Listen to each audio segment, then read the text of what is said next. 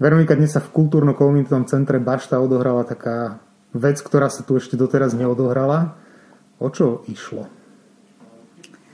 Dnes sme mali taký, uh, sme si vytvorili v Bašte malé nahrávacie štúdio uh, a nahrávali sme uh, prvú, prvú nahrávku, prvú rozprávku v našom projekte Rozprávky v Bašte. Prečo sme sa rozhodli do takéhoto projektu vôbec zapojiť?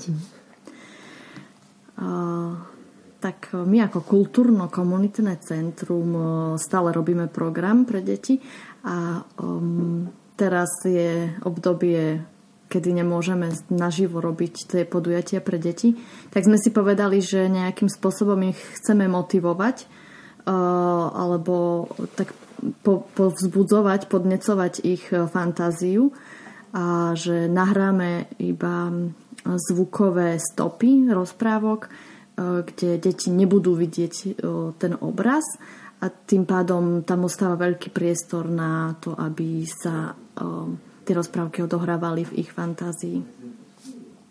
A čo je teda cieľom tohto našeho projektu?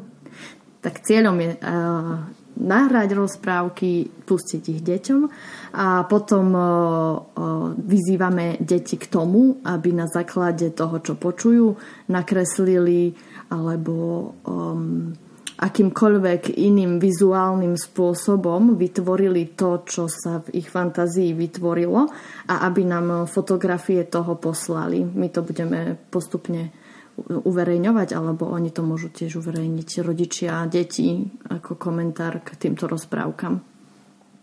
Zaujímavosťou tohto projektu je, že nie všetky rozprávky sú v spisovnej slovenčine. V akých jazykoch teda sú? Áno.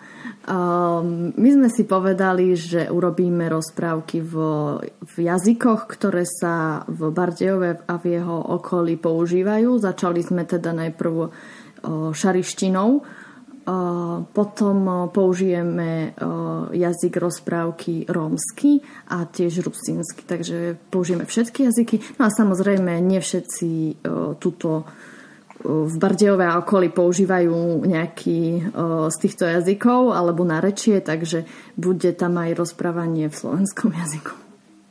Aby tomu rozumeli všetci. Aby tomu rozumeli všetci.